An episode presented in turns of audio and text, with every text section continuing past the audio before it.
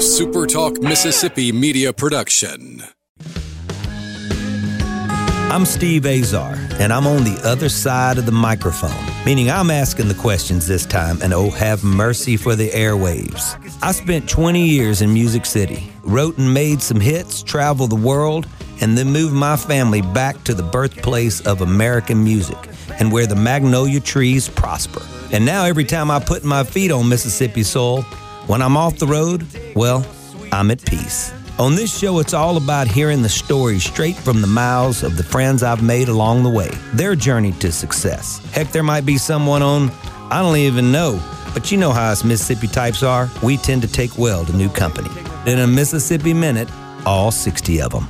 I'm Steve Azar. It's just like that muddy river, moving slow. Ain't no worries, it's how life goes. In a Mississippi Minute. That's right. Welcome to the Mississippi Minute. Folks, don't forget, as we get started today, so many wonderful things to do right here in Mississippi. Go to visit Mississippi.org to find out a whole lot more. Today's guests I met many moons ago while serving my time in Music City, the founders of Kid Pan Alley. Their mission is to inspire creativity. You know, I dig that. Build confidence and foster community among children of all ages through the group songwriting process. Kid Pan Alley was founded in 1999 and since it's written over 2,700 songs with 65,000 children. One of those, me. I mean, I wasn't the, ch- the child, but I was with the children across the country from Virginia to Hawaii.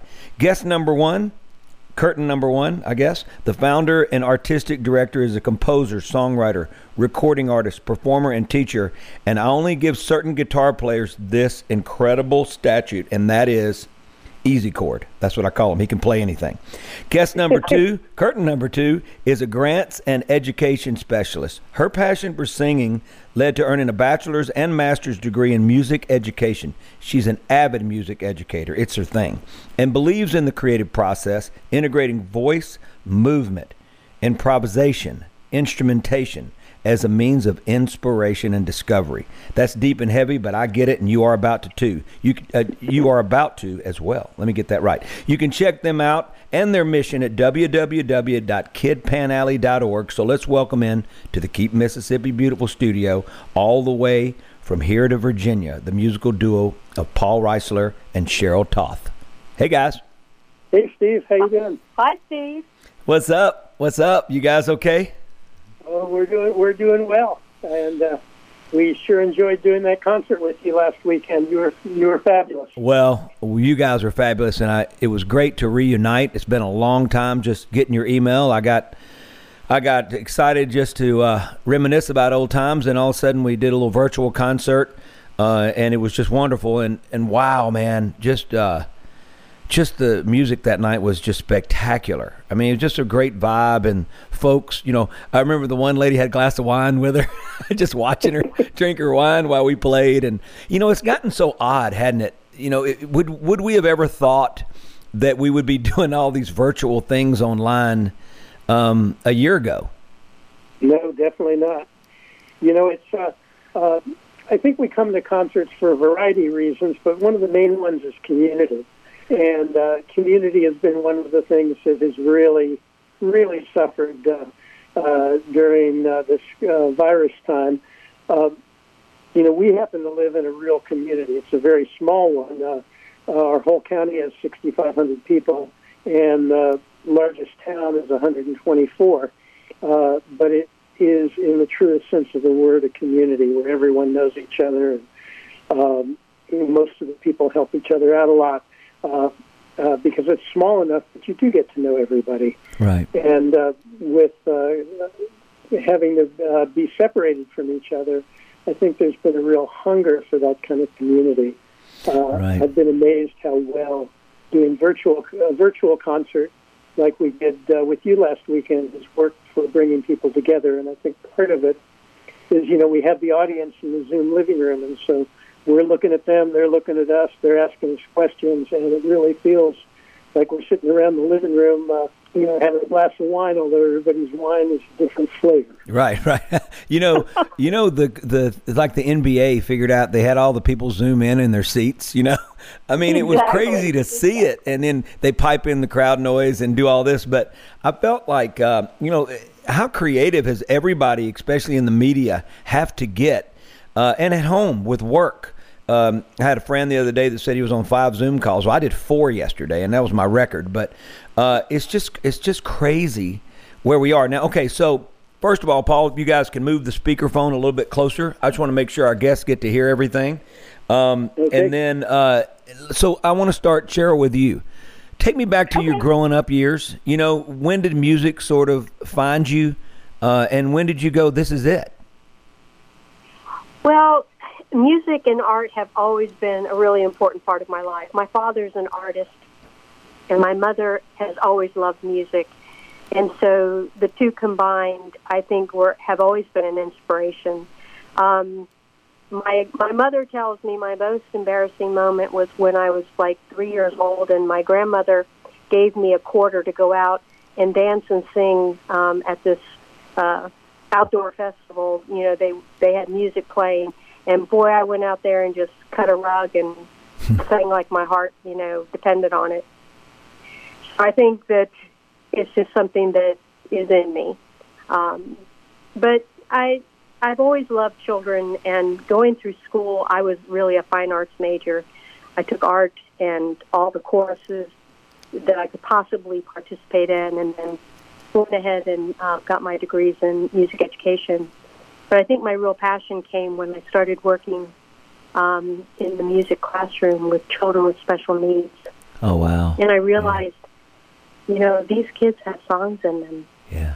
they may not be able to speak or um, share their ideas, but they take it all in and they feel things and they have their own ideas um, about how they want to see the world. And so I really developed a, a passion for um, children with special learning disabilities and especially autism. Right.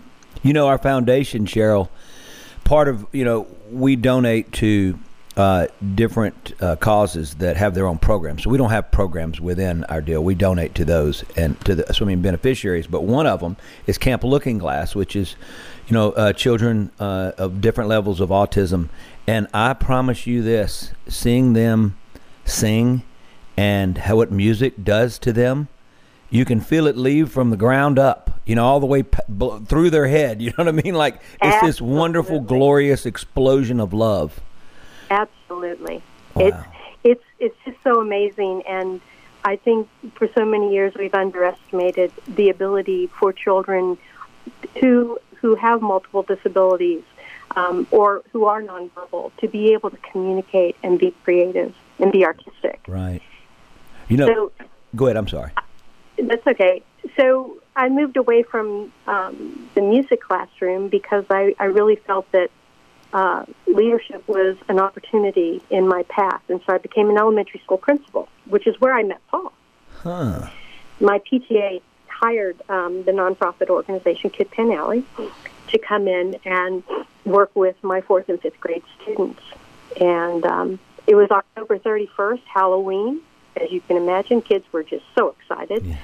um, to be going trick or treat and doing all that fun stuff. And Paul wheeled in his his big um, uh, music uh, cart that had all of uh, all of his equipment. And for the next week, my fourth and fifth graders were just absolutely amazed and engaged. And uh, you know, I had a lot.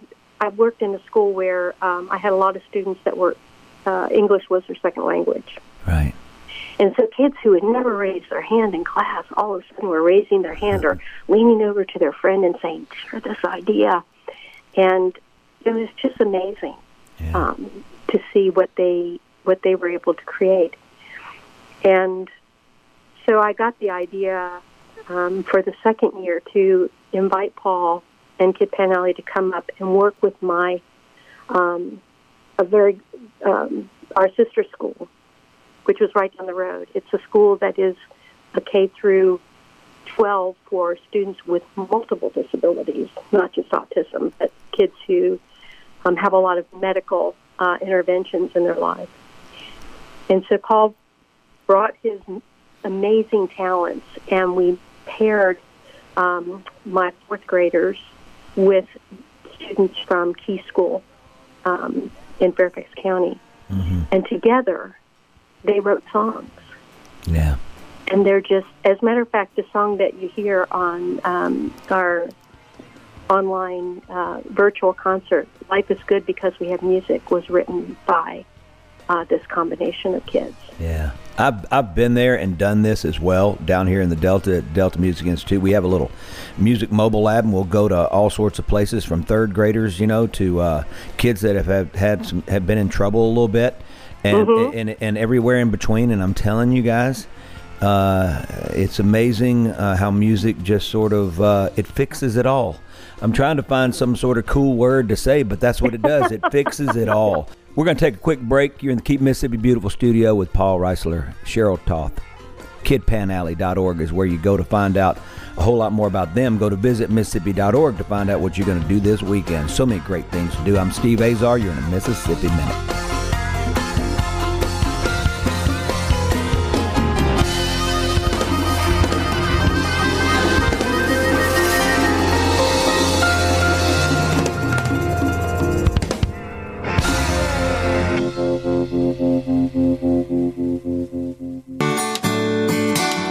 Mississippi Minute with Steve Azar, right here on Super Talk Mississippi. Be yourself, not just somebody else. Not just another book on the shelf. You can be your own I'm boss. Steve Azar. You're in a Mississippi Minute. We're rolling with my man Paul Reisler and Cheryl Toth. KidPanAlley.org is where you can hunt them down. You're in the Keep Mississippi Beautiful studio. Visit Mississippi.org is the place to check out. Go check out the blues trails this weekend, the country music trail markers. So many cool things you can do uh, and partake in our wonderful culture down here. Paul, uh, I want to dig into your past a little bit uh, before you meet Cheryl. Uh, from thank goodness to the PTA, and it may not have been the Harper Valley PTA, but it was a PTA that that that's the connection for you that made it happen. Uh, let's That's talk. right. Usually PTA screwed things up. You know, sometimes I, I may be in trouble for saying that, but uh, uh, but no, I'm kidding. But take me down. You're just just growing up. Obviously, your guitar playing is insane. It's it's incredible. It's special. You can tell you had a lot of training and you spent a lot of time locked up in your room. So uh, take me back to the beginning, Paul. Uh, well, I came from a totally uh, non-musical household.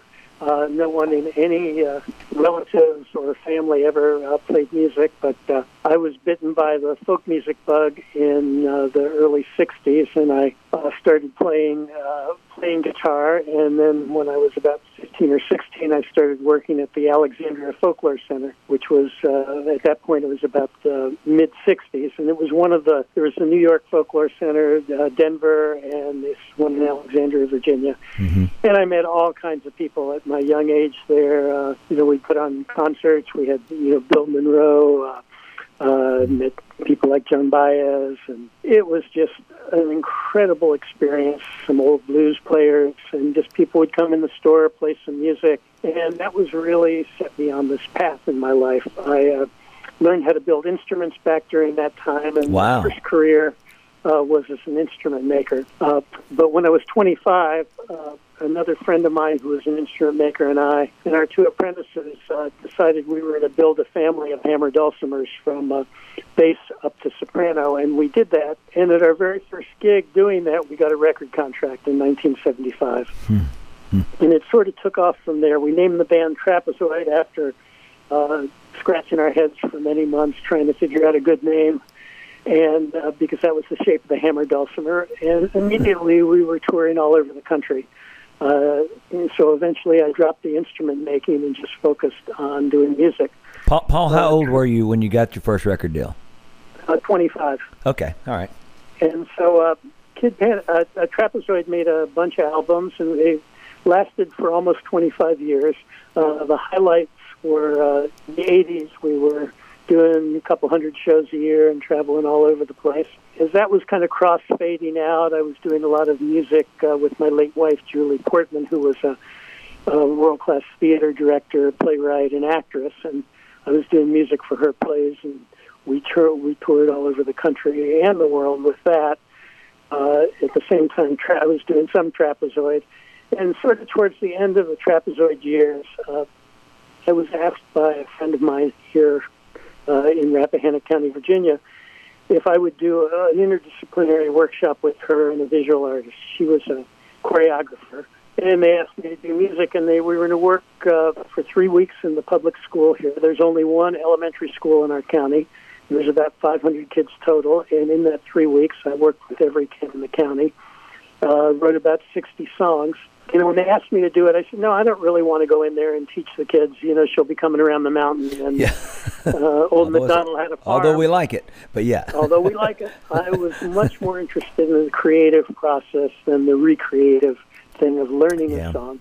And so I asked, "Can I uh, write songs with them?" I had no idea how it would turn out, uh, and they said, "Sure." So uh, first day I went in there with all these plans, and then about the first ten minutes I threw them all out, and we wrote six songs the first day, Yeah. and it just went from there. Some of the songs were good, some uh, one or two, a couple of them here and there were great, and uh, some were just like you'd expect.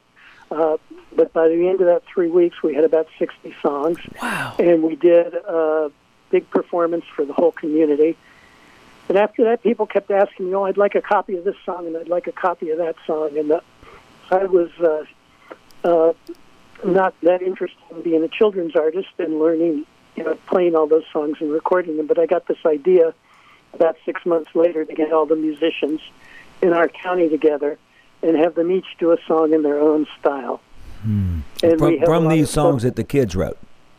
60 songs we wrote. With Yeah, so the, the songs these musicians are doing are actually these songs you guys wrote in this short window of time. That's exactly right. So uh, we uh, uh, we picked up 19 of the songs and gave one to each artist, or or we uh, gave them a couple of songs to choose from that would fit with the style that they did. And we had everything from you know a hip hop hip hop group to uh, uh, the sons of the conductor Lorin Maazel, who was you know the foremost conductor in the world when he passed.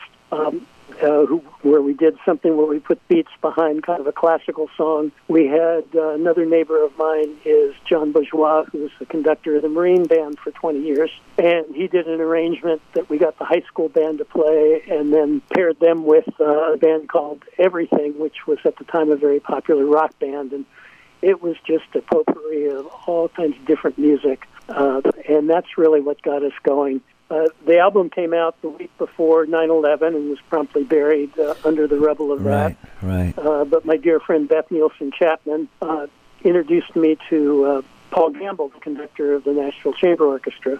Uh, she introduced me because I'd just written a full-length piece for orchestra and narrator, and she thought they might be interested in that. But what Paul was really interested in was uh, doing another Kid Pan Alley project. And so within about 15 minutes, we were making an album uh, with the Nashville Chamber Orchestra. Now in Nashville, it seems, you know, as the saying goes, coals to Newcastle.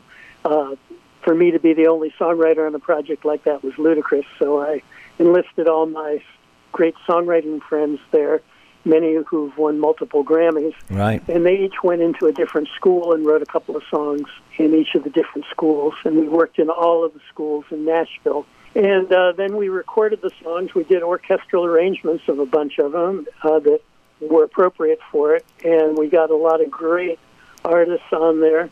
Uh, we had Amy Grant and Delbert McClinton and Kix Brooks and Suzy Bogguss and uh, a whole list of people, and accompanied by some of the greatest session players in Nashville and the Nashville Chamber Orchestra. And that album, which was called Kid Pan Alley Nashville, we got a Grammy nomination for one of the songs on it, even. And that's sort of what set us, uh, really set things in a high gear. Paul, first of all, it takes an extreme amount of closure the energy to close. Okay, so you can drive down the field, you have these ideas, but I'm listening to you tell me about all the songs you wrote, 60 songs in this small, small window, right? Which should take you two years to write 60 songs. And and you go in there, apparently it's, you're like a, a ball of fire. You know what I mean? Like a great ball of fire. Jerry, Jerry Lee, that's for you. Goodness but, gracious. but exact goodness gracious. So, but to close and to do all, put all of these elements together, have you always been um, like a walking spreadsheet? You know what I'm saying? You gotta, you gotta, you gotta, you gotta put the, you gotta put the the ball in the end zone, man. You know what I mean? Yeah. well, I, I, I think the thing that separates, uh, you know, everybody has great ideas, and the thing that sets uh, apart a, uh, a professional creator from just someone who's uh, just doing it is that they actually finish things. Right. And so early on, I learned to, uh, I learned to finish things and uh, uh, drive them there. And a lot of the Kid Pan Alley thing was realizing that we had very limited amounts of time.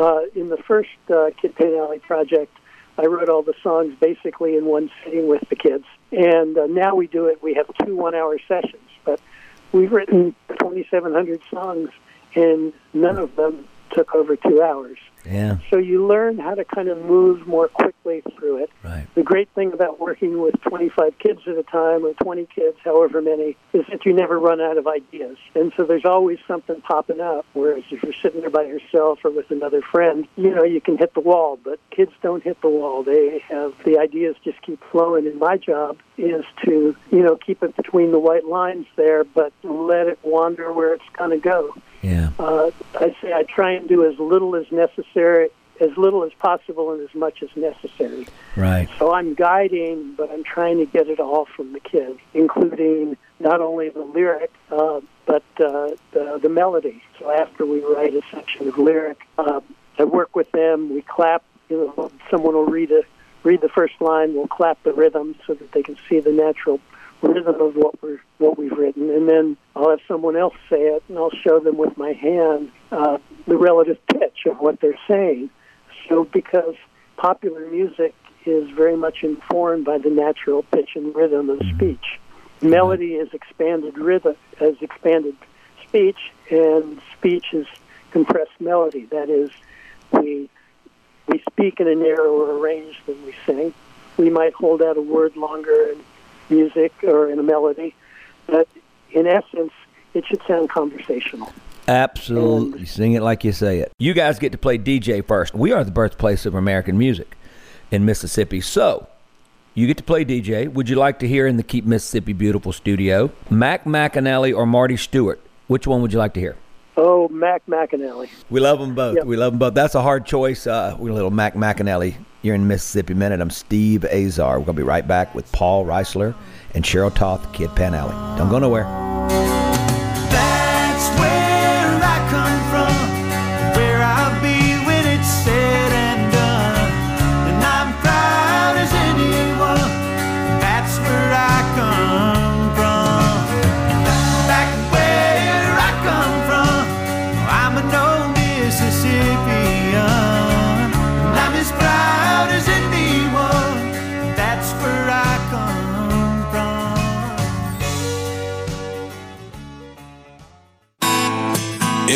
Mississippi Minute with Steve Azar, right here on Super Talk Mississippi. When the lights go out, you gotta be brave. And in the storm, when Visit Mississippi.org. when the lightning Everybody Google it right now. Don't Google it. Go to the website, but you can Google it.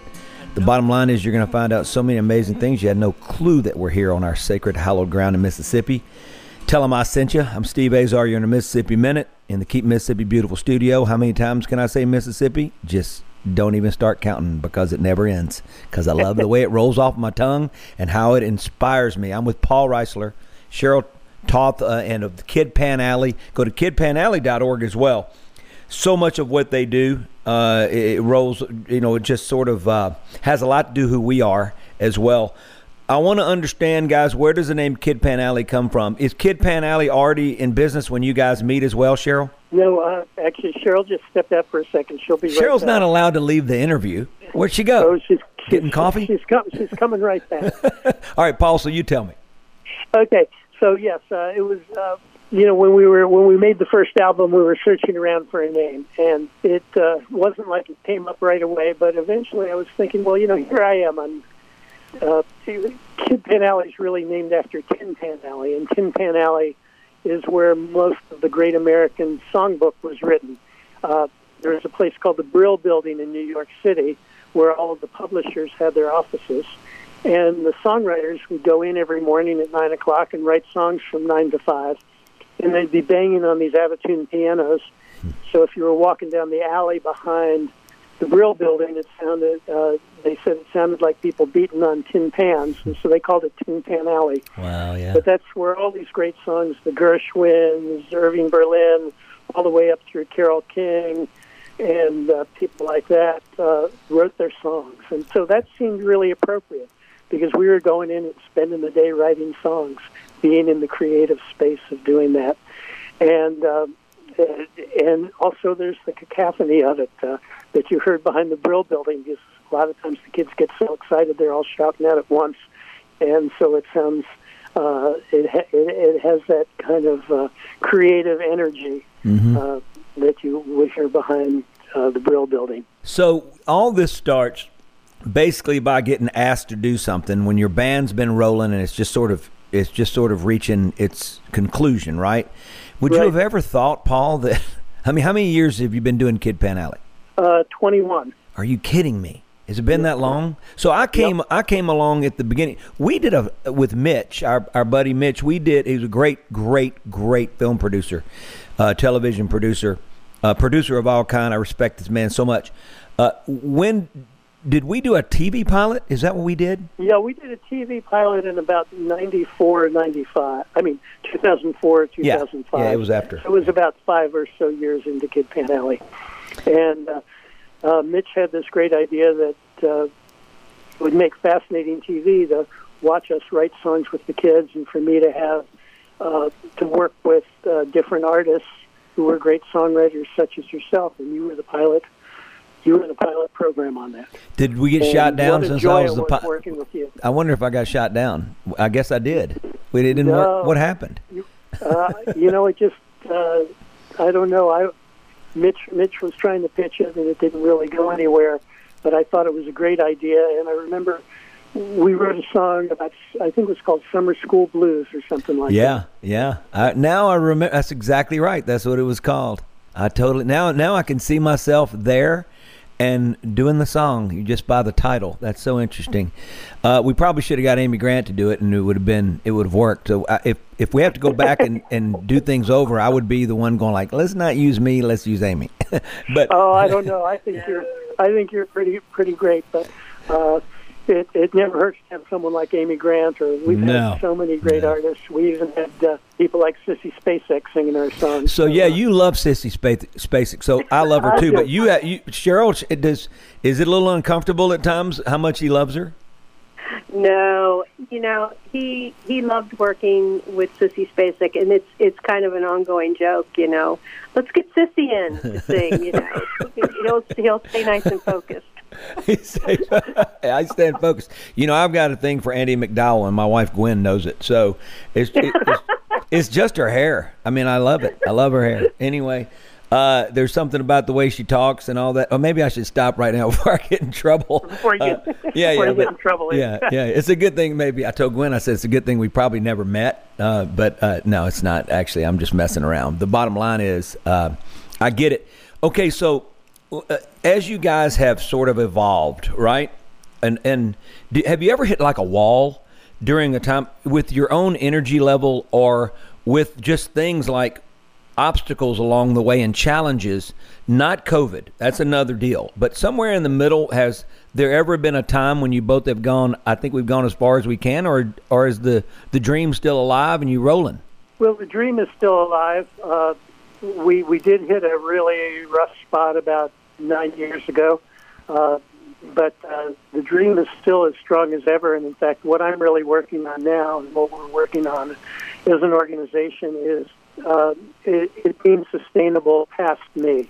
I'm 71 now, and uh, while I still absolutely love doing this, it is really hard work, and I'm kind of looking ahead four or five years down the road where I'm, I'm uh, already starting to cut back a little bit, and other people are uh, learning and taking over because we think it's so important for the children to have the experience of being creators. Right. Uh, we live in a creative economy, they say, and yet we do very little to encourage the creativity of children and very little to train them uh, to be creators. So we think this is such an important thing for them. And then to have the kind of success they have because they're writing really good songs. They're not you know, silly little songs about their dog or their cat, but songs that people like Amy Grant might want to sing. And uh, I tell you, you know, think about what would have happened for you, and I certainly think about what would have happened for me if the first song I wrote when I was eight years old got recorded by Amy. Yeah, that's right. It would have changed my life. it wouldn't have been fair. But you know, the interesting part is, let me ask Cheryl about this because as an educator, and you see uh, the light bulb go go off, the the nurturing process. Without it, right? Can you imagine? uh, The one thing that they seem to want to eliminate from public schools, you know, we've been told and we've we've witnessed is the arts. They feel oh we can't afford the arts, you know. Can you imagine someone growing up any everybody has to have it. It is like a part of the brain, heart, and soul that has to be uh, fed. And when you feed that, I think it also helps people to become better human beings. You know? Absolutely, absolutely. I mean, if you think about our our lives, our lives are permeated with music, art, the beauty that we see in the landscape, and for children, especially in school, having the arts there as a viable subject matter and also integrated into everything else that they're learning is so critical because children learn diff- in different ways and they have different learning styles. And you know you have children that learn by drawing it out by creating that uh, visual imagery. You other you have other children who beat it out on their on their desks the drummers of the future you know they they find the rhythm in their learning. Um, the arts are so integrated in everything we do everything we see. I mean i i was like i said um, during our house concert i had the opportunity sometime to watch your video on waiting waiting for joe and i was so moved. I mean it evokes our emotions. It gives us a way to express ourselves. Yeah. You know, yeah. and, and I was moved to tears. And then, you know, I can listen to a song that'll make me get up and, and dance around and be silly. It's Well, that's what it does. It's everywhere in between, you know? Absolutely. And it fixes all the pain that you could I mean, listening to the most sad song in your in your most down time, Mm-hmm. so it's whatever two negatives make a positive. I've seen that work. You know, as It's a songwriter, writing yourself out of that hole from that dark, really hurtful place and writing a song about hurt, right? I mean, it fixes everything. I mean, it's, I mean, it, it, it doesn't make any sense to me sometimes. All I know is that the cure for polio is polio. The cure for uh, an, a songwriter uh, that's in that's struggling at times or whatever is writing a song. you know, it's it's just insane. We're going to take a quick break. You're in the Mississippi Minute. I'm with Paul Reisler, Cheryl Toth. KidPanAlley.org is how you go check out all the cool things they're doing. Visit Mississippi.org is how you go and check out all the cool cultural things. Come visit us down here at the Jim Henson Museum, for goodness sake. It's incredible. B.B. King Museum, the Grammy Museum. It's all like just right around the block from me and uh, a short drive away from you. You're in the Keep Mississippi Beautiful studio. We'll be right back. Sorrow can knock us down. When the hurricane's coming, we won't be running. Cause courage is what we found. When the lights go out, gotta be brave. Oh, when the lights go out, gotta be brave. When the lights go out, we've gotta be brave. I'm still trying to find my way. Hey folks, Steve Azar here. My friends at Guaranty Bank are setting the standard in banking. Guaranty Bank is committed to excellence in financial services and their delivery to strengthen the communities they serve and help improve the quality of life for those all important areas. So make your reservation today. Their doors are open. Just schedule your appointment and reserve your spot prior to visiting them at gbtonline.com. The entire team of Guaranty Bank are committed to serving you and keeping you and their staff safe during these unprecedented times. Guaranty Bank, member FDIC.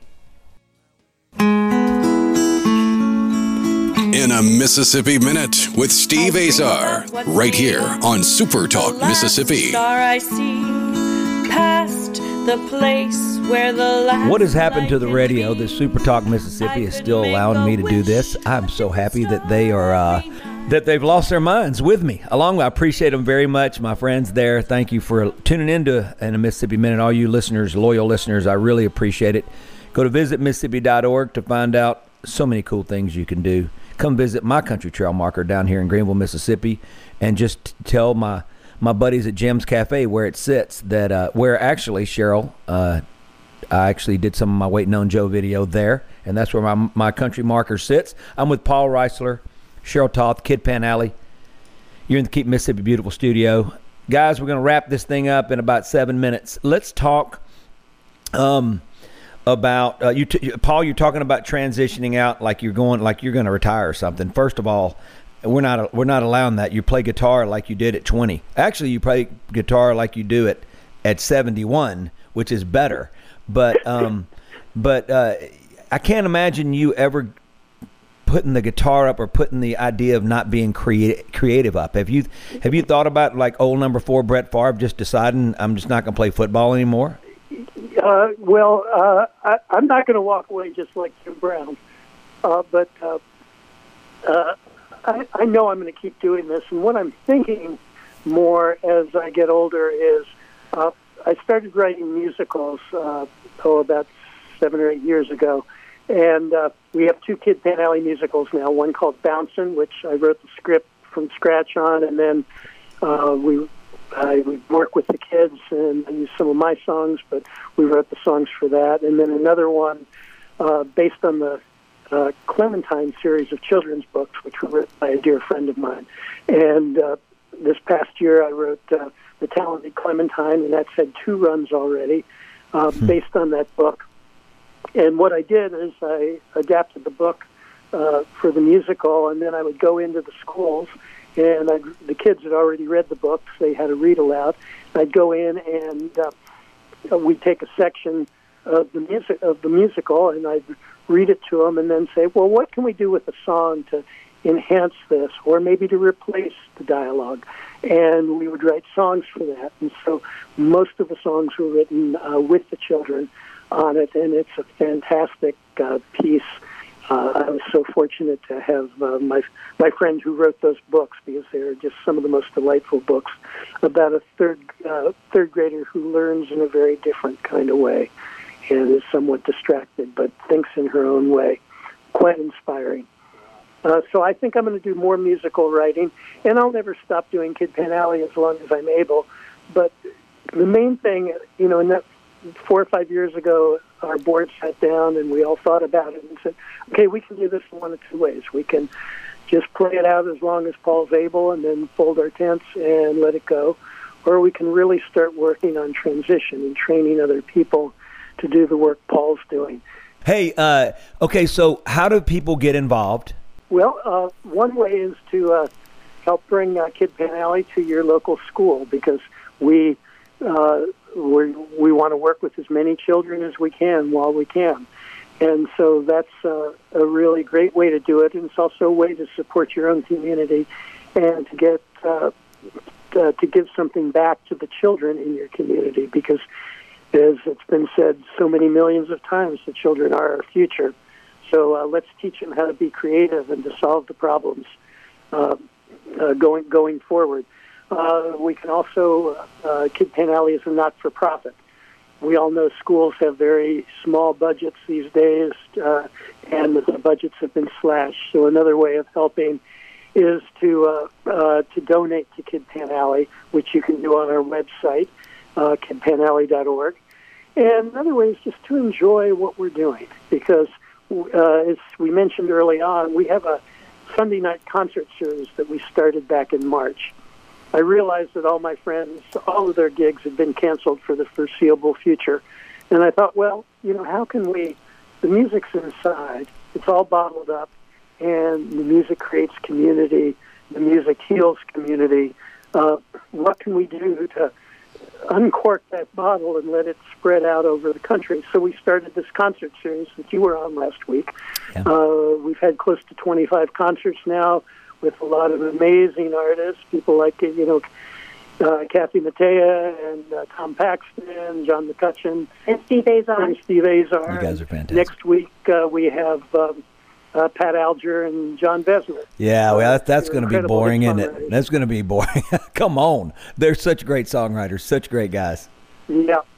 And so, uh, you know, you can uh, come on Sunday nights and watch, and you can go to our website, uh, uh, and you'll find information on it there. Well, I can't thank you guys enough. Everybody, check out kidpanalley.org uh, and, and get involved. This is the real deal. My friends, Paul Reisler, Cheryl Toth, this is, uh, uh, this is they take it personal, and it's a mission, uh, and it's special. Go to visit Mississippi.org. That's pretty dang special. Figure out what you're going to do this Sure is. weekend. Short drive away. We're driving state.